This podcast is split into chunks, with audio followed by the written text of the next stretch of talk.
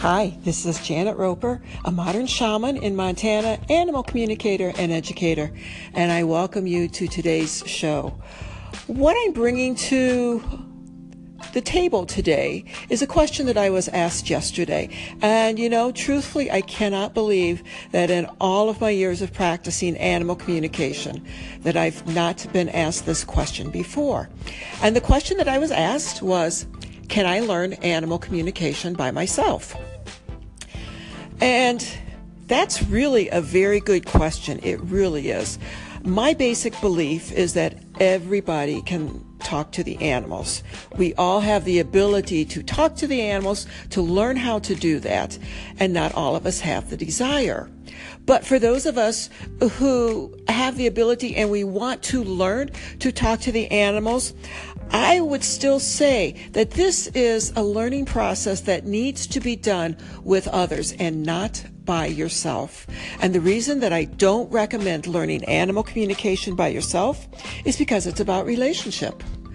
And there has to be more than one person or species in a relationship, right?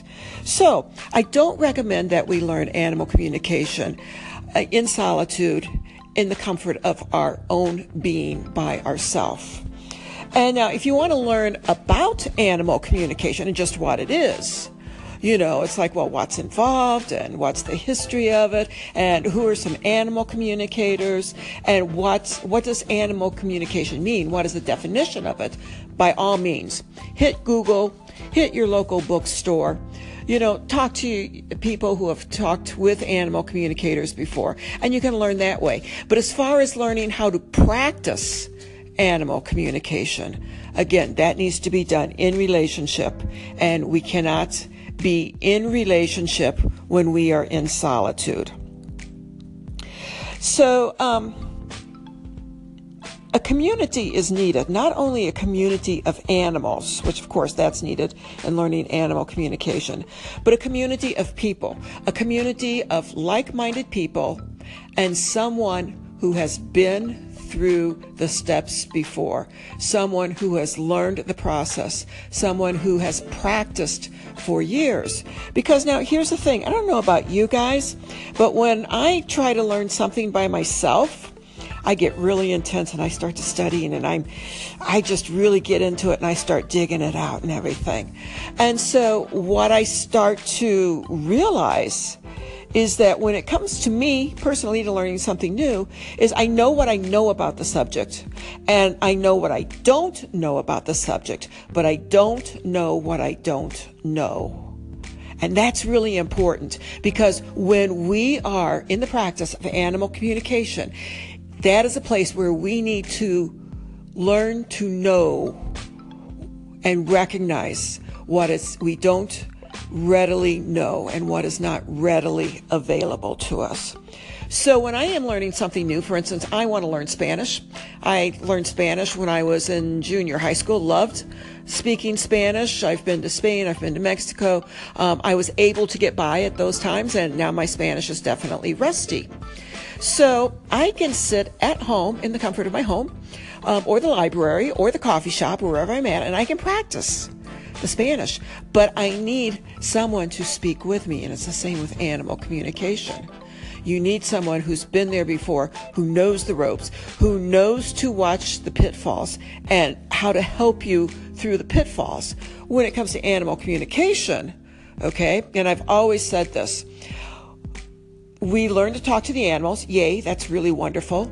We also learn how to communicate on a deeper level with people. That's really terrific because now we're talking to animals and now we're communicating in a deeper level with people. And the thing that it took me a while to learn, and I think it's one of the most valuable things that I've learned in animal communication, is that I got to know myself better. I got to know what my blocks were, and I'm still learning because that isn't That is an everyday process.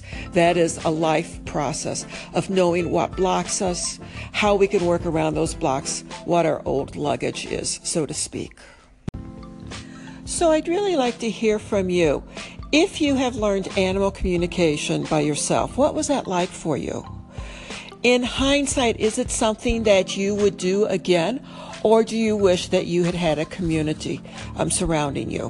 What was your, if you learned animal communication by yourself, what has been your experience with that? I think it's really valuable that, um, that people hear how we all experience animal communication and what that's like for us, because it's truly different for each and every one person. So if you want to call into the station, there's the button that you can call in and um, share what your experience has been like. If you've learned animal communication by yourself, or if you've learned in a group, what are the advantages of learning in a group? What did you find advantageous to being in a group and learning animal communication? So what I was talking about a little bit earlier is that um, one of the things that we have to be really careful about whenever we're learning something on our own is that we know what we know about the subject, we know what we don't know about the subject, but we don't know what we don't know about the subject. And sometimes that can be our ego getting in the way, that is stopping us from learning about what we don't know about the subject.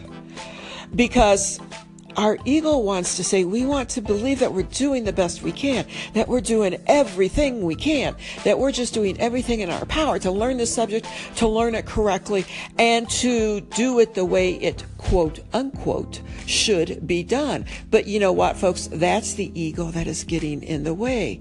Because when we are learning animal communication, what we are doing, and I've said this a billion and seven times, if not more, what we are doing is that we are learning more about ourselves so that we can remove any of the blocks that stands between us and learning to talk with the animals. Right? Doesn't that make sense? That when you're learning to talk, when you're learning animal communication, part of what you're learning is about yourself. What are the blocks that are standing between you and talking in a more fundamental, in a more open way with the animals and being able to hear what they are telling you without going into denial or guilt or shame or what if, or what if this is just my imagination or doubt. Or not trusting, right? We're all carrying that luggage around with us. We're all carrying that blocks around, those blocks around with us, at least to some extent or another. Well, I don't know anybody who's not, let's put it that way. So we really have to make sure that when we are learning animal communication, that we are working with someone who's been there before, who is professional, who knows, as I said earlier, what the ropes are, what the blocks are, and how to help you with that. The other thing that we really have to be careful with, and this might even be a priority, okay, is that as humans, we often unconsciously feel entitled to talk to the animals, right? Because we're humans, we can do it, right? We've, it's been ingrained in us and it's been inculturated in us that we are the human, we are at the top of the food chain, so to speak. And that basically what we want, we get. Well, no. Okay. Not true. We got to change that. When you start talking with animals, that's one of the first things that needs to be changed. Because when we are in communication with animals, it's not power over, it's relationship with. And we have to make sure that we get rid of anything that is, like I say, blocking us to being in relationship with the animal, hearing what they have to say, not from our human ears, but from our open, active, listening ears, hearing what they have to say, what their story is. And then not going into what we humans usually do, because we're human and we've been trained to do this. We're pretty good at doing it, actually, is to, oh, well, I'm the human and I know better. I'm the human, so if I tell the dog to sit, the dog's got to sit because I said so. So in your own journey with animal communication, I strongly encourage you to get someone out to help you with that, okay? If I can help you with that, let's talk. Yeah, let's do talk, okay? Um, you can contact me at Janet Roper dot com. There's a contact page there. You can also get a hold of me here on Anchor, because there is nothing better in the world than really learning how to communicate with the animals in a true, right relationship way. Have a good day, y'all.